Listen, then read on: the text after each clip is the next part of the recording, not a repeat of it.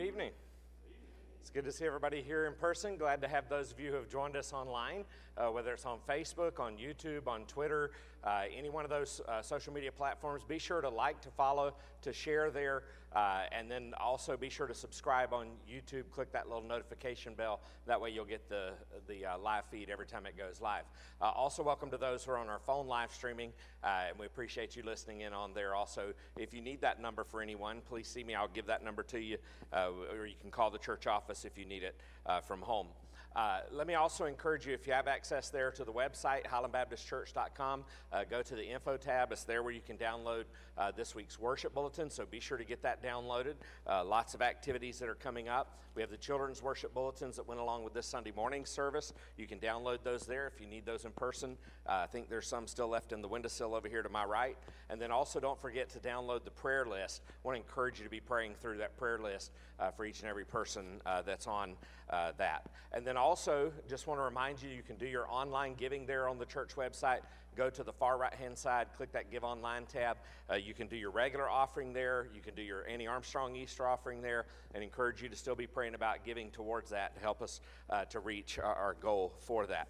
Uh, you can put it in this envelope also, but just be sure to designate that's what it's for. And then continue to be praying through your prayer guide. Even though it was a week's prayer guide, you can be using that uh, all month long to be praying through our North American missionaries. So just wanted to remind you of those things, to welcome you tonight. And uh, Brother Mike, if you'll come. Take your hymnals and turn to 140. We'll be singing all four verses, Tommy, of uh, 140. Down at the cross.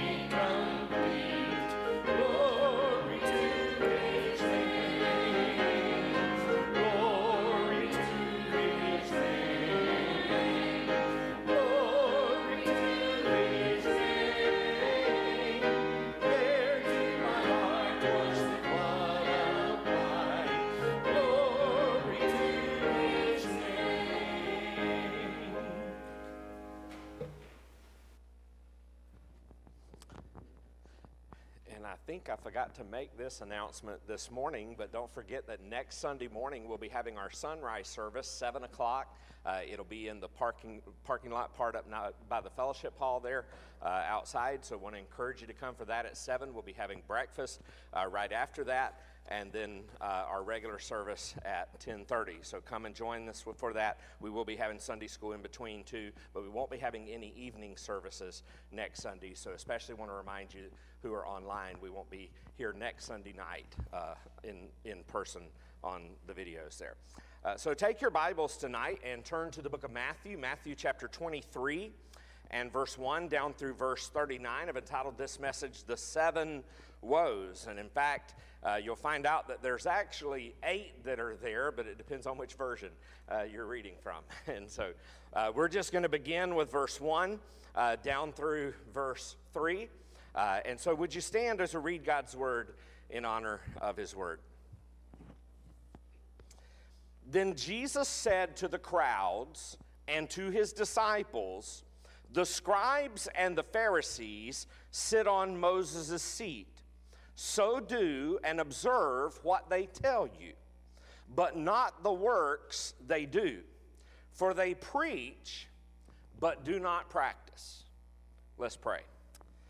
Heavenly Father, we want to thank you for your word tonight, and we pray, God, that you will use it to stir our hearts, Father. We pray for those who may not know Christ as their Lord and their Savior. We pray, Lord, that, that as we see, and we're going to see in this passage, there are hypocrites in this world, people who profess to be something with their lips that they are not with their lives. And Father, I pray that those who don't know Christ would not let uh, a person like that keep them from going to heaven. Father, I pray that they would realize you love them. You sent your son Jesus to die on the cross to, to carry and to bear the burden for their sin, the penalty for their sin. And so, Father, I pray that you'll use it to br- use this message to bring those who are lost to faith in Christ. But, Lord, also to stir our hearts as believers, to make sure in our hearts that we are not living a hypocritical life, saying one thing, but doing another. So bless your word tonight, and we pray, God, that you will bless your, your hand at work in our hearts and in our lives. In Jesus' name we pray. Amen. And you can be seated. Let me just say this more than any other human being who has ever lived, without question, the one person that you would never want to get on their bad side is Jesus. When we look at this scene, we're faced with a confrontation that Jesus had with a group of people called the Pharisees. A confrontation that ultimately leads to his crucifixion, but one that the Pharisees never forgot. Uh, it may surprise you, as we'll see here, that, that Jesus would get uh, that angry with uh, these individuals, but that's exactly why we're looking at these, these verses here uh, and seeing this. Yes, Jesus was gentle. Yes, Jesus was meek and mild, but he could also be angry uh, and madder than mad. Uh, nothing made Jesus more angry than hypocrisy. In fact, in Matthew 23, we're going to read here that Jesus gave the most heated, the most verbal, the most visual and vocal dressing down, if you will, that he ever gave anyone. Uh, and it had to do with this issue of hypocrisy. Uh, so if you hate hypocrisy, you're in good company because so does Jesus. It's amazing, though, not just what made Jesus angry, but who made Jesus angry. Because think about it. I mean, think about it. He had 12 disciples, and one of those was going to betray him. Judas. When Judas betrayed Jesus, we don't read anything about Jesus getting angry. Peter, one of his other disciples, denied Jesus three times. Not once do we read Jesus getting angry with Peter for that. Uh, he, he didn't get angry. When the disciples turned and ran after the Garden of Gethsemane, when they arrested Jesus when he needed them the most, he doesn't get angry with them.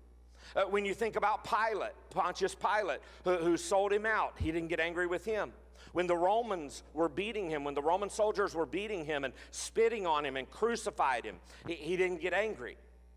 But the religious people, people who, who didn't, who, who talked the talk, but they didn't walk the walk, uh, who valued their goodness over God's grace, who were more interested in rules than they were in relationships, uh, who cares more about their preference than people who were one thing in public but something different in private.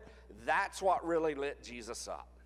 You see it on display front and center here in Matthew chapter 23. He never talks to anybody else in all of the New Testament there uh, the way he does to the Pharisees. Uh, he had never talked to, to anyone else the way he talked to them, even uh, to this day. You, you talk about uh, ju- just letting them have it, giving them a tongue lashing, if you will. He calls them names. He calls them hypocrites. He calls them children of hell. He calls them blind guides. He calls them fools. He calls them robbers. He looks at them and says, You know what you look like? You look like a whitewashed sepulcher, a, temp, a tomb. You look pretty on the outside, but you are empty on the inside. He calls them snakes. He calls them vipers. He calls them murderers. Now, other than that, he thought they were pretty good people. How do we know that? Because look at what Jesus said eh, in these verses. He said eh, in verse 3, he had talked about the scribes and the Pharisees. They said on Moses' seat in verse 2. And in verse 3, he said, So do and observe what they tell you. Uh, so, you know, today, as we look at the, the Pharisees, we would call this kind of person a counterfeit Christian. And Jesus couldn't stand counterfeit Christianity. So, as we study this chapter, remember it is one sermon, if you will, this whole chapter uh, is. It's the last public sermon that Jesus ever preaches before he goes to the cross. And it's one that we need to hear today and even never forget. Jesus was calling out hypocritical holiness, counterfeit Christianity. Frankly, uh, this is not a seeker friendly message, if you will. Uh, this isn't a feel good message. This isn't a, a best life now kind of message. But it's a message that everyone and anyone who claims to be a follower of Jesus Christ, every church needs to hear. In this message, Jesus says there are three things that we need to do as we call out counterfeits, including the times we may counterfeit ourselves. Now, we're going to see seven woes here in Matthew 23, and they serve as a direct response to the Pharisees and the Sadducees because remember what they've been doing in the chapters leading up to this? They've been questioning Jesus. Now, they've not been questioning to learn more, they've been questioning because they want to find Jesus and catch him in a trap. Uh, they're trying to entangle him uh, in his teaching. And many of these woes will address directly the pretense of these religious leaders that they are teachers of others when they themselves are the ones who are in need of teaching. But these woes also stand as a contrast with the Beatitudes of chapter 5 in Matthew's Gospel. Uh, there, there, the king's blessing was pronounced on his people in a series of, of nine benedictions, nine blessings, which contrast markedly with this series of woes in this chapter. And so it's a solemn chapter, uh, one in which uh, Jesus, who is the king, uh, puts a curse upon his enemies, and it's coupled also, though, with his lament, with his sorrow over the situation that leads to such a response. So, why does he pronounce these woes on the scribes and the Pharisees? Well, because, as we said, of their hypocrisy. Now, this is an important concept in Matthew's gospel uh, with words relating to hypocrisy appearing some 14 times throughout the course of this book. Half of those occur in this chapter. And anytime, as we've studied before about studying the Bible, when you see a word or a phrase or, or, a topic repeated over and over within a short space within the scriptures, you better pay attention to that. And so, this word hypocrisy is mentioned uh, over half a dozen times just in this chapter itself. And so, that word hypocrite comes from the Greek word for an actor's mask. You ever seen those masks, those drama masks? They'll have one that has a happy face on it, a smiley face, the other that has a sad face, and it's like a uh, uh, just a makeup kind of mask that you could put over uh, your face. And, and they used to actually wear those kind of masks. So the, the, the, in a comedy, uh, which there were two types of plays in the Greek theater. There were comedies and there were tragedies. In the comedy, you would wear uh, a, a, a, huge smile with the mask. In, in a tragedy, it would be one that had a frown or a sad face. Whatever the mask, it represented the actor in character, not the real person. So, in religion, too, according to Jesus, we also can play a part. In other words, our religious observance can mask who we truly are. And there's a lot of people who profess to be believers uh, that they're walking around with a mask on their face, presenting themselves to be Christians, presenting themselves to be believers. And if you looked at the mask, you might guess that they were. But behind the mask, they're empty. And so that's what we're going to see here because this ta- chapter here teaches us some of the important characteristics of hypocrisy uh, in religion. It also tells us where hypocrisy comes from, uh, from proclaiming or pa- professing one thing but not practicing it. And that's what we see in verse 3. He says, Listen to what they're saying, and we're going to get more in depth to that here in just a moment. But he says, Don't do what they're doing. And so, the first thing I want you to see from this passage tonight is this is to recognize the core of a counterfeit. Now, if you, if you work at a bank, Miss Scarlett does, how do you know uh, what, what a counterfeit dollar bill looks like? If you work in the retail industry, uh, you want to make sure that you know what the original, what the real McCoy looks like. You study it backwards and forwards so that when you see a counterfeit, it stands out uh, against uh, the, the original. Now, we have other methods too that we do. We put them under these certain kind of lights. You can take those little pins that they pull out at the register all the time to, to mark on the bill that, that disappears there, but it lets them know that it's genuine. Uh, that's the way we uh, examine things to see if they're counterfeit. Well, we need to recognize the core of a counterfeit, and we see that in verse 1 through verse 3. More to the point, Jesus here, as we look, is primarily talking to the crowds and the disciples about the Pharisees. So he had been answering their questions, the Pharisees, the scribes, uh, the Sadducees, the Herodians. He had been answering their questions, but now he turns to the crowd. Now he turns to the disciples and he begins to talk about the scribes and the Pharisees. And that's what he says in verse 1 and verse 2. Jesus said to the crowds and to his disciples, The scribes and the Pharisees sit on Moses' seat. So, in other words, uh, what we're going to see here is, is Jesus recognizes the teaching authority that the Pharisees possessed. Moses was the one who had been the lawgiver, who gave uh, the people the law that God had given to him. And the Pharisees were seen as having the responsibility to continue to teach the law. Now, that word seat uh, in the English there is from the Greek word cathedra, which gives us our English word cathedral. Uh, it originally referred to the seat or position of ecclesiastical authority or of church authority, if you will. If you think about it in this respect, in a college or a university or seminary, you have certain chairs uh, uh, uh that a professor holds in a certain discipline. Uh, so you might have a, a, chair of a certain science uh, in, in, a, in, a, university or a college. So they, they hold an authority to teach in that area over that certain discipline. They're recognized as an authority.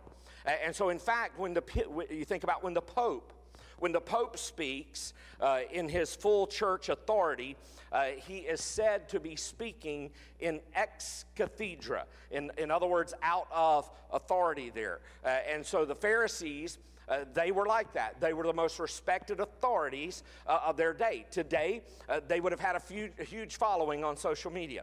Uh, they dotted every I, they crossed every T. Uh, when it came to the church, they never missed. Uh, going to the synagogue, they always tithe. It, it reminds me of a t shirt that one time said, May your life someday be as awesome as you make it appear to be on Facebook. You know, when you look at those social media pictures, we put the best out there, don't we? Uh, we don't put our hair all messed up, and when we just got out of bed, we put what the, the day looked like. We don't post uh, the picture. Now, I do. I post the pictures of the storms because I like chasing the storms.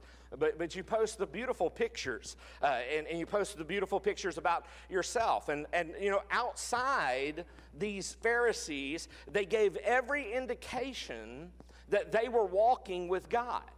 They were giving every indication outside that they knew God, that they were close to God. And when it came to being religious and devout, they would have got an A plus. Outside, it looked like they had earned the right to be, if you will, the go to gurus, the persons that people would go to for any kind of spiritual or moral or ethical question that anybody might have. But then Jesus adds this. So he acknowledges their seat of authority. They sit on Moses' seat. But notice what he says in verse 3. He says, So do and observe what they tell you, but not their works they do, for they preach but do not practice. So, on the one hand, you could give these Pharisees, these holy hypocrites, if you will, these counterfeit Christians, so to speak, their due. By and large, oftentimes what they taught was true. They taught people uh, why, they should keep the Ten Commandments. They believed in one God. They believed in the resurrection. The Pharisees did. If you looked at the Sadducees, they didn't believe in the resurrection. That's why they were sad, you see. So that's a way to remember that. Uh, it, they believed, the Pharisees believed in, in heaven and hell, and we should too.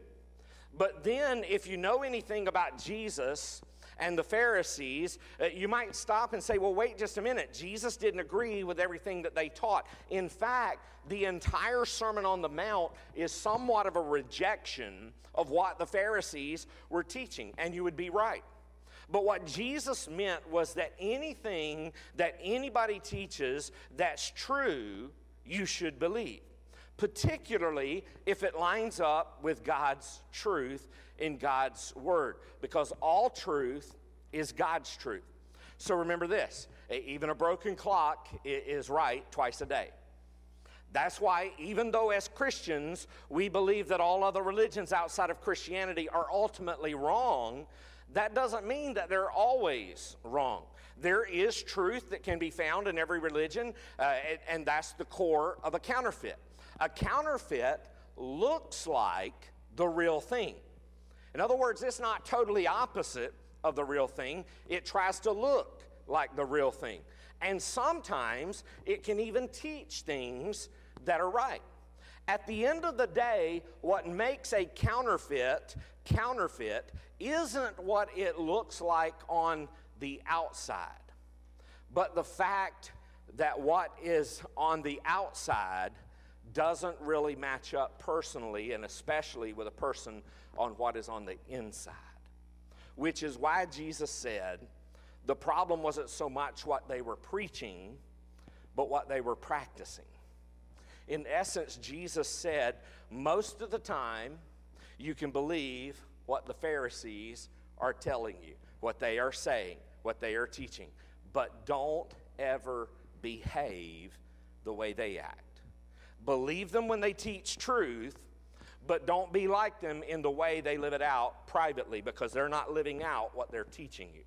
Which then leads Jesus to the second part of his sermon, which teaches us to recognize the clues to a counterfeit recognize the clues to a counterfeit. So, Jesus' biggest problem with these Pharisees, and, and, the biggest problem, frankly, that unbelievers have with counterfeit Christians and hypocrites, is wrapped up in this sentence. So, do and observe what they tell you, verse 3, and not the works they do, for they preach. But do not practice. It's kind of like the gossip that gossips about people who gossip. Uh, keep in mind, everything Jesus is going to say goes back to this one major trait. Holy hypocrites, counterfeit Christians don't practice what they preach. And so then Jesus shares some signs of a counterfeit. Look at verse 4. They tie up heavy burdens, hard to bear, and lay them on people's shoulders, but they themselves are not willing to move them with their finger. So, what was Jesus referring to uh, when he says this? Well, it was really the source of the conflict that he had with the Pharisees because you see, uh, they were the very religious, very devout. Uh, they were the, the churchgoers, if you will. They always went to the synagogue. We said they dotted every theological I, crossed every theological T. They were considered to be the holiest of the day. Here's what they did they took the Old Testament and they calculated that it contained 248 commandments and 365 prohibitions. Then not, they not only vowed to obey every single one of them, But they then went further. To make sure that they didn't break one of those rules, they made rules about the rules.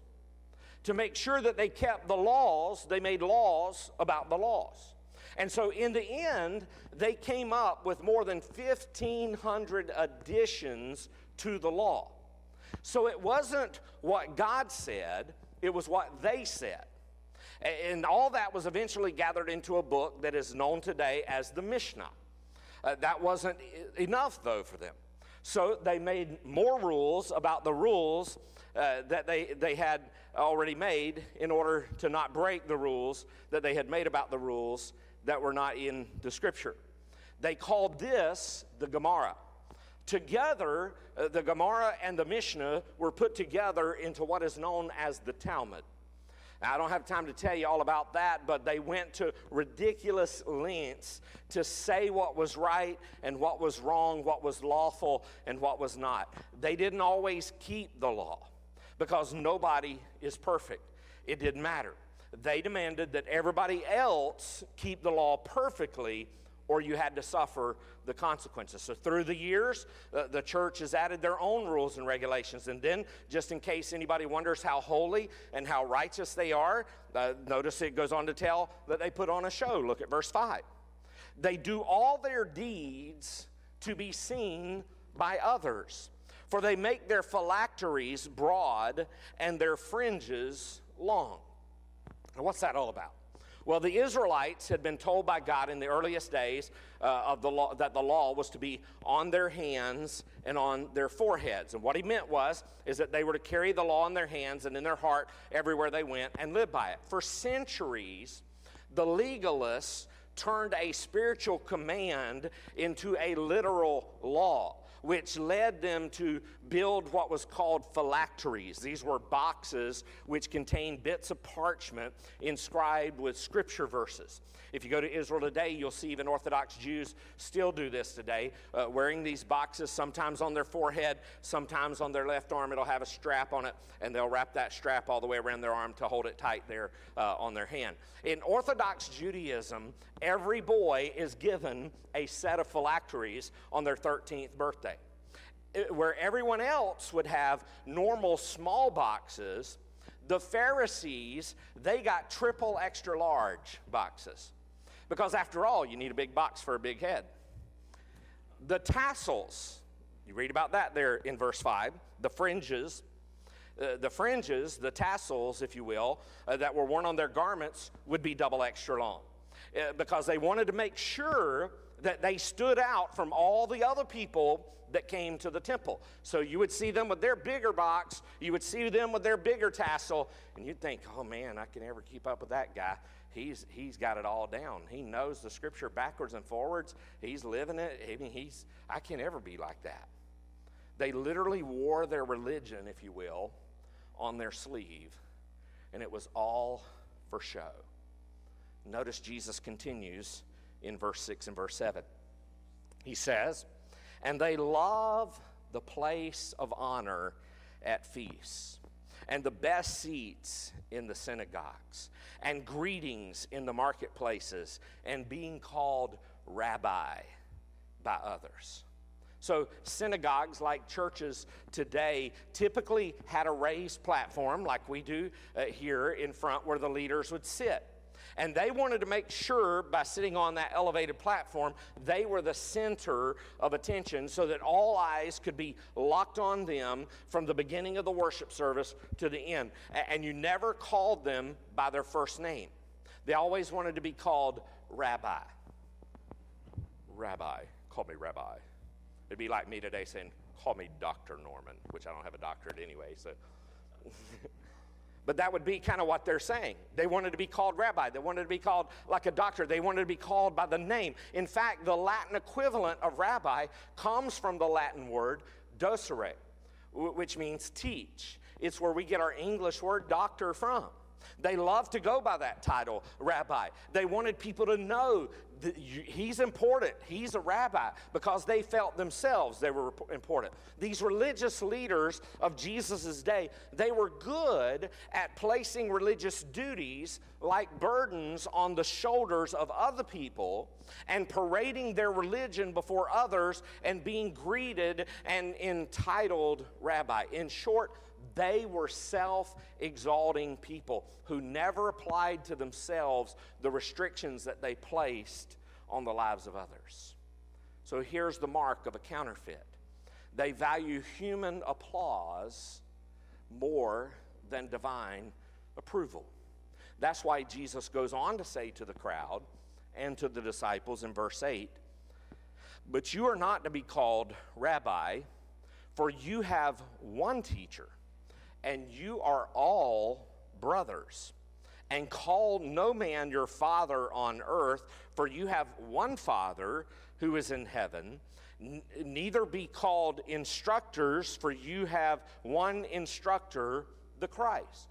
So Jesus was saying, it's not what people call you on the outside that gives you value.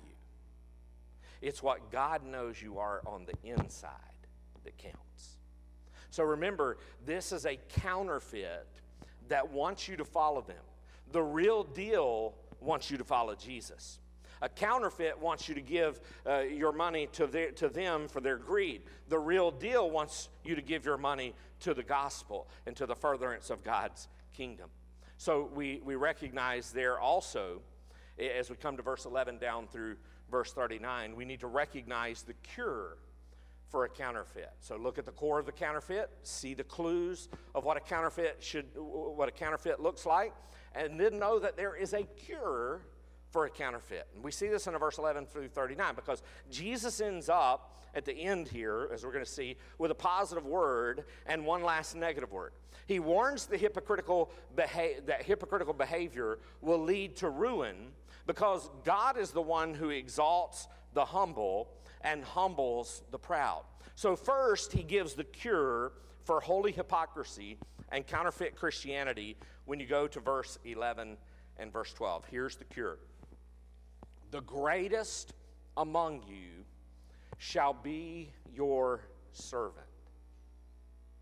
Whoever exalts himself will be humbled, and whoever humbles himself will be exalted. So you see in those verses there that the cure for hypocrisy is humility. The humility to admit, I've been living like a, like a hypocrite. And the humility to admit that hypocrisy lies within all of us. And the humility to make sure that we always put others above ourselves and ourselves behind others. All Jesus is saying here to us is very simple just be the real deal. Jesus doesn't expect us to be perfect people. There's not a perfect person on the face of this planet. Jesus was the only person who was and ever will be perfect. He expects us to be blameless believers and to just be real. Then he closes with the most horrific part of a counterfeit. Notice verse 13 as he begins to go into the seven woes. Eight, if you will see, we'll talk about that eighth one uh, in just a moment. But the, we begin with the first one in verse 13. And so he says, But woe to you, scribes and Pharisees, hypocrites, for you shut the kingdom of heaven in people's faces. For you neither enter yourselves, nor allow those who would enter to go in. So, get the picture here, what he's saying in this first woe, this first warning, if you will, to the Pharisees. Uh, the, the worst thing about these Pharisees, these hypocrites, was not only were they lost in God's kingdom, they were keeping other people from coming into God's kingdom. Jesus came preaching grace. The Pharisees harped on goodness, on works. Jesus came preaching faith. These Pharisees focused on function, if you will. By the way, this is true of all false religions. They deny grace, they deny faith, they deny the need for a Savior, they deny the need for repentance, and they all teach the same thing that salvation is not a gift you receive, it's a goal you achieve. It's works that you do. And, so you see, the very people that needed to come to God looked at these people who claimed to be close to God, and when they saw their hypocrisy, and then when they saw all these man made rules and, and these religious rituals uh, that they demanded, people said, Forget you and forget your God. That's the first woe. They shut people out of the kingdom of God by their own example and their teaching. Here's the one that you may not find in every version. Uh, it is in the King James Version, but it's in verse 14. You'll see verse 14 here uh, on your screen. Uh, verse 14 says, Woe to you, scribes and Pharisees, hypocrites, for you devour widows' houses, and for a pretense you make long prayers. Therefore, you will receive the greater condemnation. So, what he's, what he's saying here in this woe is, is that instead of mourning over your own sins and, instead, and mourning with, with needy widows, these Pharisees, they're taking advantage of these widows in order to rob them. They're using their religion as a cloak for covetousness. He's saying you're robbing others and you're taking advantage of them. Then he says this woe in verse 15. Woe to you, scribes and Pharisees, hypocrites, for you travel across sea and land and make a single proselyte, and when he becomes a proselyte, you make him twice as much a child of hell as yourselves. You're a child of hell, and you're making that proselyte twice what you are. They travel the world to get a convert. And then they, they teach him the same things they've been teaching others that it's all about works, it's not about grace, and they make him worse than, than they are. And he's saying, Woe to you, because you're, you're, you're leading other people to be children of hell. That's not the message of the gospel. Notice the fourth here, or the third, as we're going through these uh, seven here in the scriptures. You'll find it in verse 16. Woe to you, blind guides, who say, if anyone swears by the temple, it is nothing. But if anyone swears by the gold of the temple, he is bound by his oath. What? If you're swearing by one, you're swearing by the other, is what he's saying. So, so what they do, he's saying, is you change the rules to suit yourselves, qualifying the requirements of God's law to allow latitude in some areas, but not in others. He says in verse, uh, uh, verse 17, he goes on to talk about being blind. He says, You blind fools, for which is greater, the gold or the temple that has made the gold sacred? And you say, If anyone swears by the altar, it is nothing. But if anyone swears by the gift that is on the altar, he's bound by his oath. You blind men, verse 19, for which is greater, the gift or the altar that makes the gift sacred? So then he goes on and he says, So whoever swears by the altar swears by it, swears by it, and by everything on it. He says, And whoever swears by the temple swears by it, and by him who dwells in it. And whoever swears by heaven swears by the throne of God and by him who sits upon it.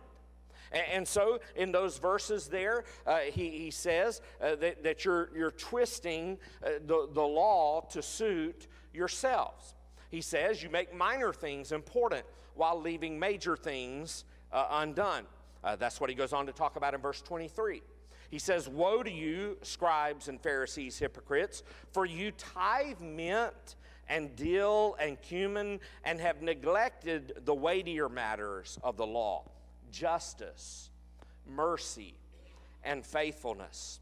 These you ought to have done without neglecting the others. You blind guides straining at a gnat and swallowing a camel.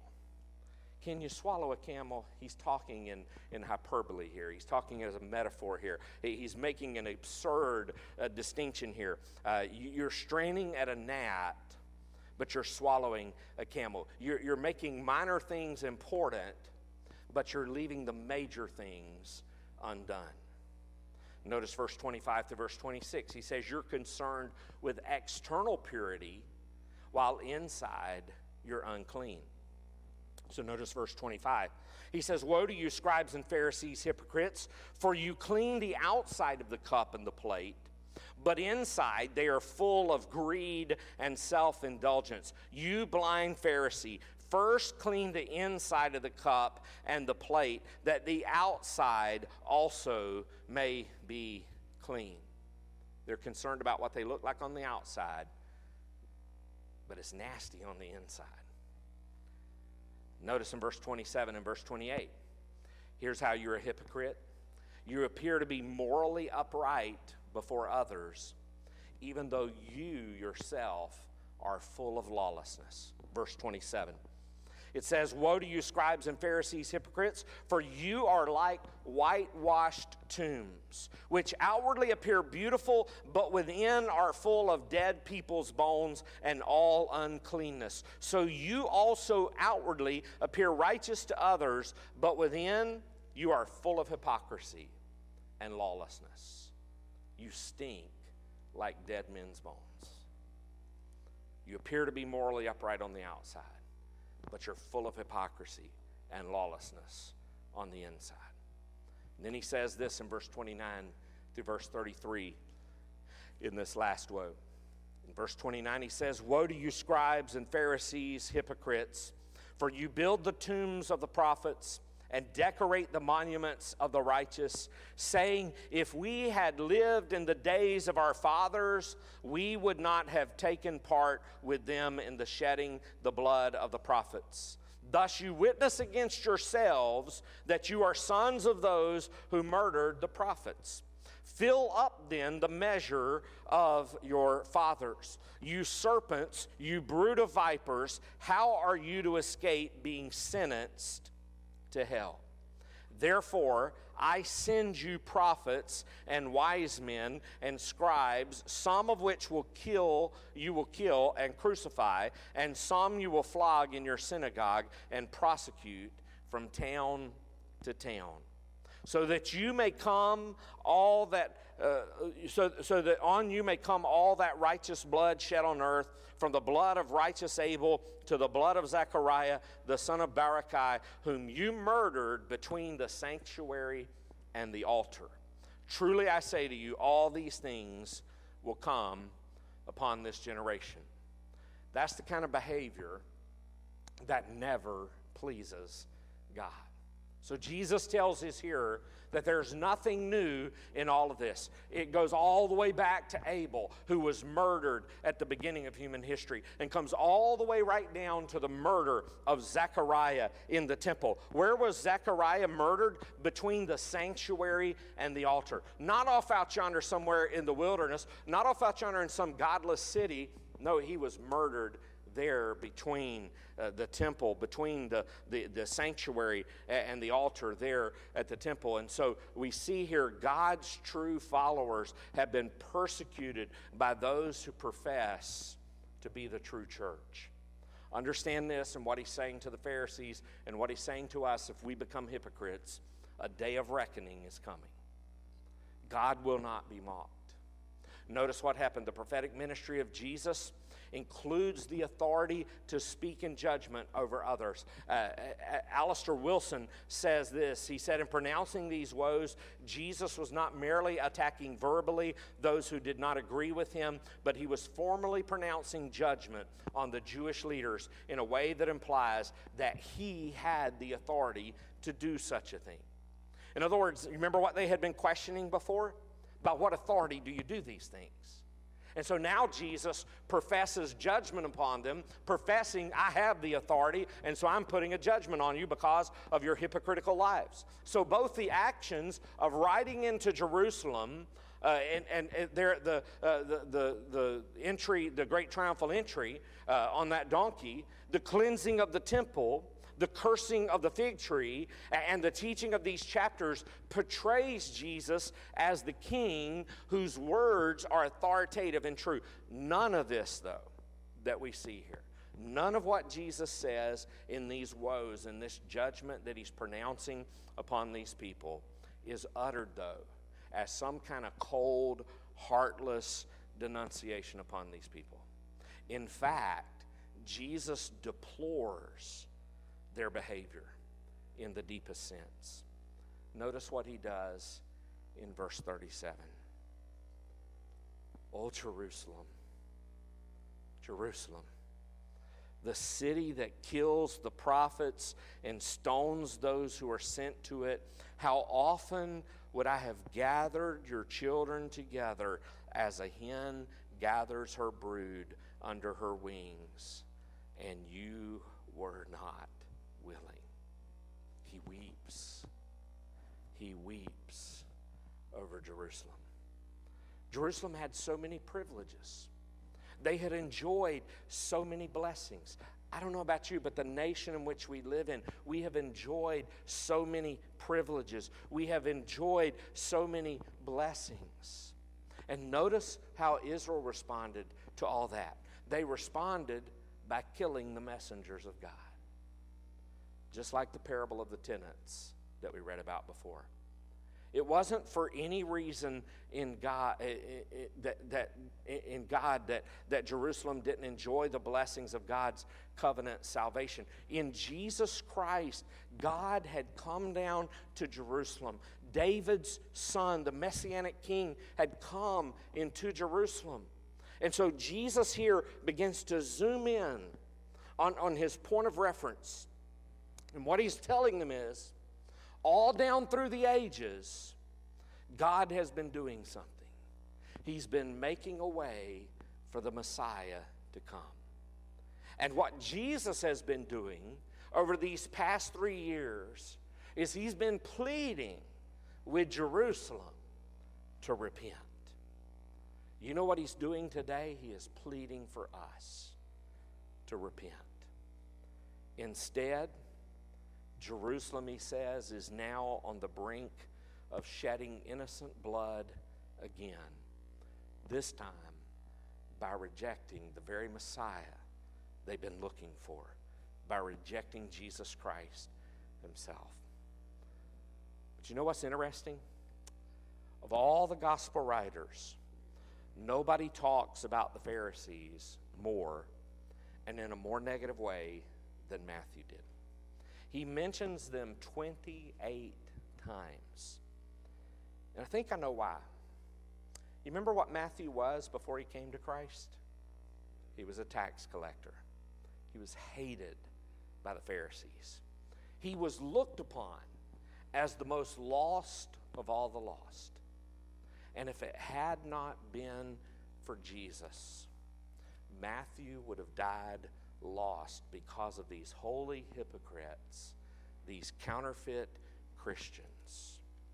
Remember what was said of them? He said back in verse 13, For you shut the kingdom of heaven in people's faces. Wow. Let me ask you this.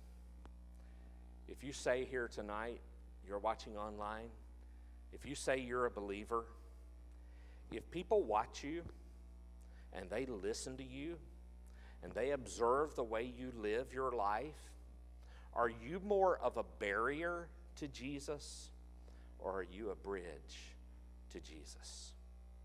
A poet wrote these very powerful words it is all in vain to preach the truth to eager ears of the trusting youth. If whenever the lad is standing by, he sees you cheat and hears you lie. I don't want you to read this text as if it was something Jesus was talking about 2,000 years ago. When you read and you hear this text tonight, I want you to look into the mirror of God's Word and ask yourself this question Lord, Am I a holy hypocrite? Am I a counterfeit Christian? Am I shutting the kingdom of heaven in people's faces by saying one thing but doing something else contrary to God's word.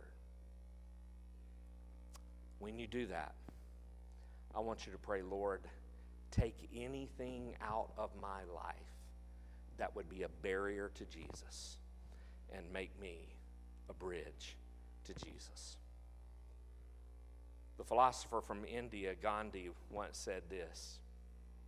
What a sad word he said.